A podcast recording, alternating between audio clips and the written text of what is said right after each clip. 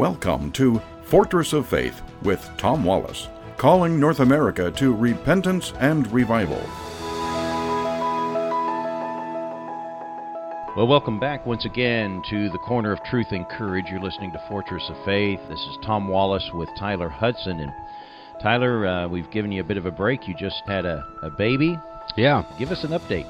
Well, thought I was voted off the island there for a minute, and no, we uh, we're doing good. We have Adeline Rose Hudson. Feel very blessed. Uh, we believe in full immersion baptism, but I get spit up on at least six times a day. Uh, you know, I feel like I'm getting baptized, but uh, that's not the case. Now she's doing really good. Mama's doing really good.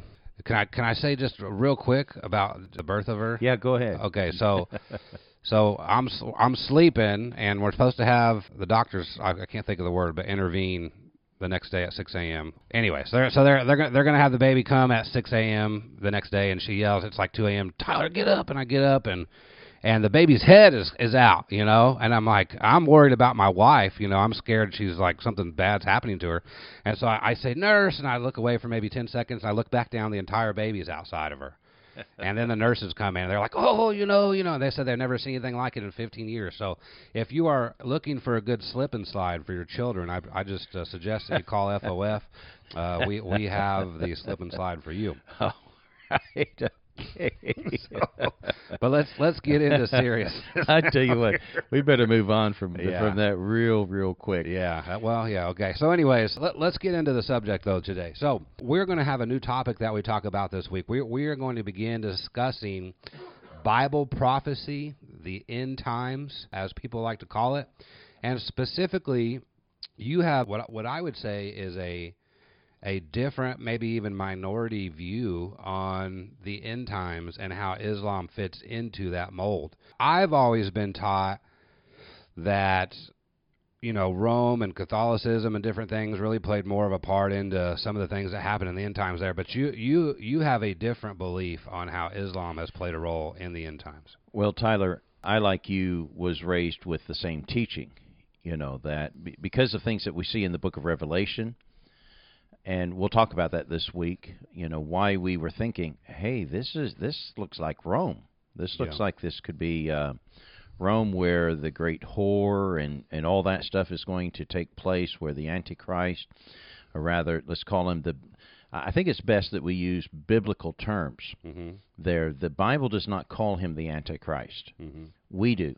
For some reason, the- theologians and Christians have been calling this man uh, the Antichrist. The Bible calls him the wicked one, the man of sin, the man of perdition, the the, the beast. Mm-hmm. And now he he takes this role as a political leader, and he'll and, and stuff there. We were taught that this would come from Rome, but since I've been studying Islam now for a number of decades, I when you put the the lens of Islam on your eyes, when you look through the glasses of Islam, it's like, oh my goodness. It's like reading the book of Revelation, but from reverse. Mm-hmm. You're reading it from the enemy's point of view. Because the things that they teach is similar to the same things that we teach, but they teach it from the opposite perspective Mm-hmm. and that'll be clearer as we go along in this. I know that kind of sounds a little confusing if if you're hearing this from the first time. Th- There's some things that I'm going to say and teach this week that will be supposition. I- I'm making a you know an educated guess because of what we know and we think that, that this means this. Mm-hmm. Okay, from what we read, we think this means this. But there's some things that are exactly it, just very clear. The Bible's clear Yeah. and and I can say with a hundred percent certainty, from a biblical standpoint, mm-hmm. this is not supposition, that Islam is the antichrist religion, and this is why I, I'm I'm pretty strong on this. And you're right, this is a minority view, only because many of us are not familiar with Islam. We've not studied it. So so you believe this Antichrist that, uh, that we call it is going to come from the religion of Islam. I believe that the doctrine that the Bible refers to as Antichrist doctrine Mhm. is it only comes from the religion of Islam. They're the only ones who are propagating it, and the Bible describes it.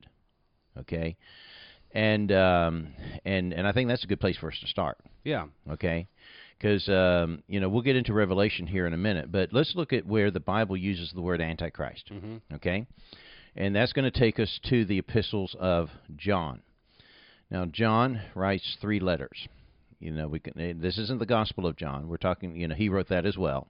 Mhm. But these are his little letters that he wrote to the churches, and uh, and in there he uses the word Antichrist five times, and it's the only place in the Bible where you're going to find the word Antichrist used. So, go to chapter four, First John chapter four, verse 3 This is the first. Now, there's a couple things that I want you to pay attention to. I want you to pay attention to a teaching there's a, a a teaching that is being associated with this. It's called the spirit of Antichrist, and we find this in First John chapter four, verse three. And every spirit that confesseth not that Jesus Christ is come in the flesh is not of God. And this is that spirit of Antichrist, whereof you have heard that it should come, and even now is already in the world, is in the world. So this spirit, this teaching, this doctrine or dogma was already present even when the apostles were here on this earth. That now that's interesting. I've I've never known or thought that way. I always thought the Antichrist was going to be someone who was born when the time comes, and and then all mm-hmm. that was going to come about. So this this We'll, is we'll talk about the man yeah that we call the Antichrist. But when the Bible uses the term Antichrist, it's not referring to a man. It's referring to a teaching. okay. So so it's more of a, a false teaching that is being referenced here.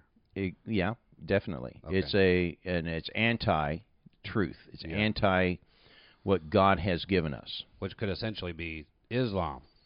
Well, let's let's let the let's let this speak for itself, okay? Mm-hmm. All right, and and we'll come to those conclusions as the Bible gives us more information.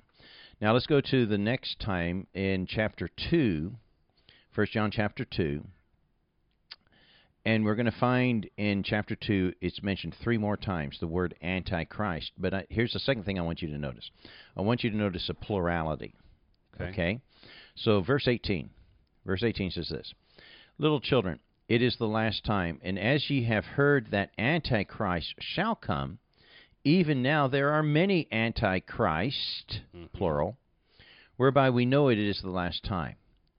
Okay, so let- let's stop there, verse 18.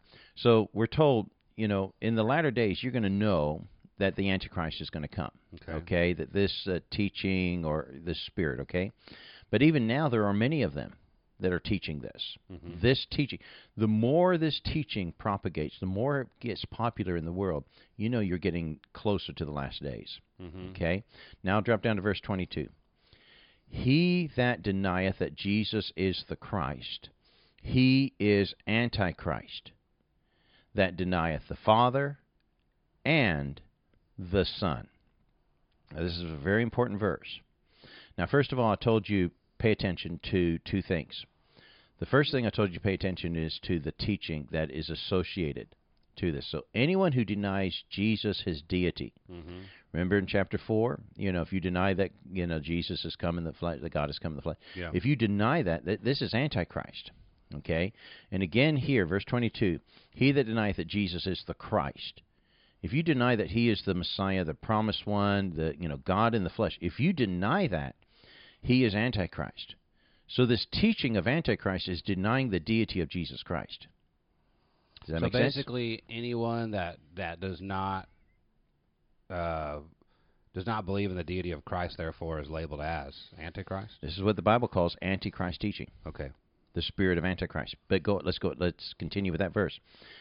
He is antichrist that denieth the Father and the Son. Mhm. So it's not denying just the deity of Jesus Christ of his place in the Trinity. yeah. It's also deny, denying God as being a father. Now, there are many religions in this world, even Christian religions, that deny Jesus his deity. You've got famously the Mormons and the Jehovah's Witnesses. They deny that. Catholicism is not one of them, though. No, this does not describe Catholicism. Yeah. Catholicism is very, you know, we may have issues with some of their doctrines, but they are very strong on the deity of Christ, the Yeah. Trinity. That this would have no relationship to them. Yeah, I think this is a. Uh, I'm hoping that there's more verses that will back this up, but this verse in particular is very strong, and I, I agree, and and proof of the fact that how could that possibly be Well, well, well, Rome is out of the picture. yeah, But now who comes in? Islam. There's only one religion in the world that denies both the deity of Jesus Christ and God being the Father. Surah 14, uh, 114 uh, is the last last chapter, and um, and is quoted often by by Muslims. Allah neither begets nor is begotten. So Allah, God, cannot beget. He cannot have children, and nor is he begotten. No one had, no one birthed him. Okay. Um, uh, this is a foundational teaching of Islam that God is not a father. They believe you and I commit, you know, one of the greatest sins of claiming that Jesus could be equal with God, a man equal with God. That's sure, but also suggesting that God had sex. That in their minds, that you know, God can't have sex. You know, Yeah. he can do anything, but he can't do that for some reason. Let me let me ask you this, and I'm throwing a, kind of a curveball at you here because you have you no, you weren't I wasn't making you aware that we were that I was going to ask you this, but so let's say we and we're going to continue here. I get it, and we're going to see these verses that'll prove that Rome is outside of the picture here, Catholicism. But are there not other religions then that would qualify to possibly be a fit as opposed to just Islam? Nope.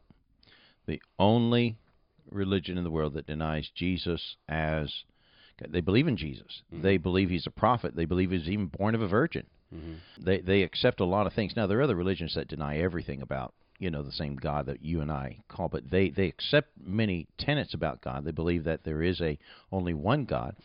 They believe that their religion is is a, a, a, uh, uh, a f- uh, you know is similar to ours. It's just ours has been corrupted because we've allowed our text, our scriptures, to be corrupted, and uh, and so they, they they deny though these essential teachings. Yeah. Okay, and so they deny that God is the Father. They, God cannot be a father, and they deny Jesus as being a son. And so, what religion now is this befitting? If it's Islam. Okay, let me give you one more verse because our time's running out here, and I want to cover the last. This is the fifth time Okay. that the term Antichrist is there. And again, every time it's mentioned, these teachings are attached to it. Second John chapter one verse seven. The second letter, chapter one verse seven. For many deceivers are entered into the world, who confess not that Jesus Christ is come in the flesh. This is a deceiver and an antichrist. So again, they deny they they will not confess that Jesus Christ is come in the flesh. Mm-hmm. So this is a an essential part of what the Antichrist is. So let's be clear, because I, I, before we close out today's program, and tomorrow we'll get we'll jump into more of this stuff, okay? Mm-hmm. But I want to want to make sure this is clear. There's the teaching of Antichrist, and there's the man that we call Antichrist. Tomorrow we'll get into the man. But the teaching of Antichrist has nothing. You can't say this is Rome, because they accept the deity of Christ this identifies Islam. The only religion that truly fits this mm-hmm. would be Islam. And it's an essential teaching of Islam. It's not just something obscure Yeah. in their teaching. No, it is kind of the building blocks of their religion. Yeah, that's interesting. I, I've every time I've ever thought of the Antichrist, I've just thought of the man. I've never thought of the uh, the other parts of that or seen from the Bible where it you know basically is is uh, saying that. Yeah, well, we're going to have to stop here, Tyler, but tomorrow we'll pick up on more of uh, of Islam, the Antichrist religion. And uh, listeners, I hope you'll join us tomorrow at the corner of Truth and Courage. God bless you.